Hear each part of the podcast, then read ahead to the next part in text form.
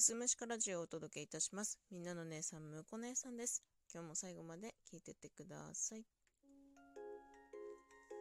私、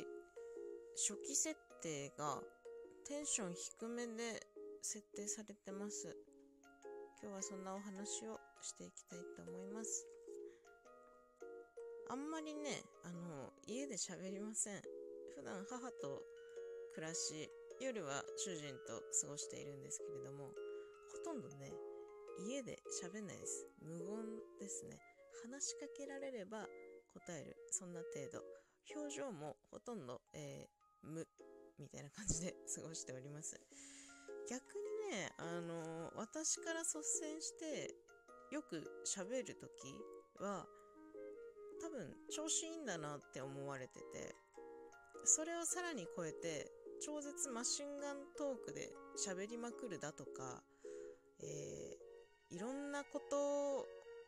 いろんなアイディアが浮かびまくってくるとか、なんかあちこち行ったり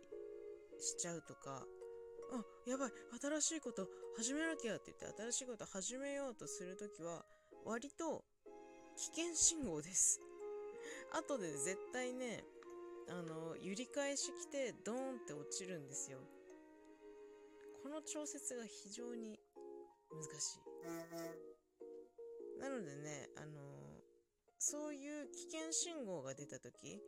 やたら今日はエネルギーにあふれてるねっていう時は、もう主人から「大丈夫？むこ姉さん飛ばしすぎてない？」って心配されます。まあ普段がね、ほとんどもう 無, 無なんですよ普段がね、もう無なんです。だからね、あのー、人が変わったようにね、こうもう動き回り始めるとね、やっぱ心配されるみたい、うん、で普段がこう無でテンションも低いので、プラスアルファ体調も常にどっか悪いんだよねだからさ、私自身もあ、今日なんか体調がすごくいいみたいな感じだとちょっともう若干の不安、うん、これね、これがおかしいのはよくよく分かっています。で、話し方ね、今こうやって音声配信をしてますと、で収録を撮ってますと、この時の話し方とかも気をつけないと、もう基本的に無だしテンション低いので、普段の喋り方だとめちゃめちゃ機嫌悪く聞こえるみたいなんですよ。これね、あの私が参加しているラジオドラマの収録をしながら気づいたことなんですけど、あのキャラクターのセリフを自分の中で気持ちテンションを上げて喋らないと、すっごい機嫌悪い人に聞こえちゃうみたい。これやばいなと思いました。これは気づきですね。うん。なので、まあ、今もそうなんですけど、今完全に寝起きで喋ってるんですけど収録撮ってる時はあの内容にもよるし ビージーエム にもよるんですけど、テンション上げて喋ってます。今もあの意識してテンション上げて喋るぞってテンションで喋ってます。で、えー、この収録配信の他にラジオトークではさんじゅっぷんの音声、うん、ライブ配信がすることできるんですけれども、そのライブ配信の時はね、時間帯にもよるんだよね。結構ライブの時は意識してないかも。その時のテンションでやっている。夕方とか仕事帰りとかやる時は若干こうテンション高いし、夜中にじはんさんじにやるときはテンションすごく低かったりとかしますね、うん、深夜はかなりローテーションかなと思います。で、こんなんで仕事できるのかって思われるのかもしれないんですけど、仕事中はめちゃめちゃスイッチ入ってるので、あの声が高いです。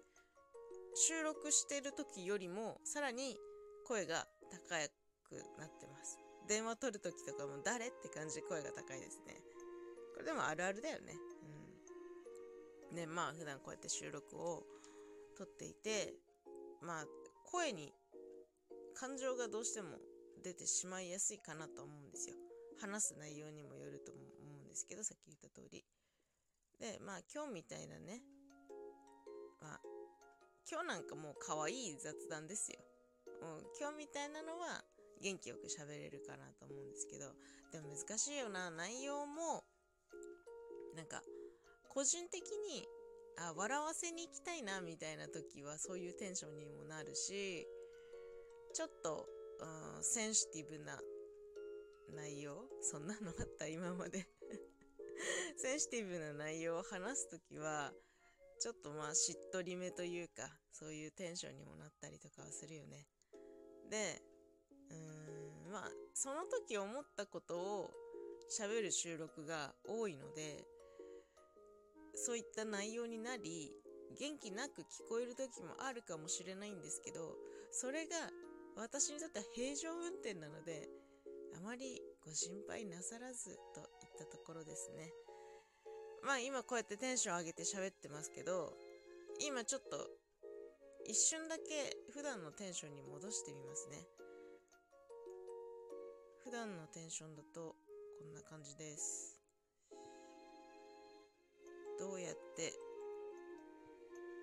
感情を乗せていいのかあんまりわかりませんねみたいな感じになるんですよ。こんなんなんですよこれでまあね、いい、いいならそれでやるけどさこのようにしてですね、収録の内容もですね、えー、話の持ってき方も話し方も話のテンションも全て迷いながら迷いながらの配信を続けているむこ姉さんでございます。今日は私の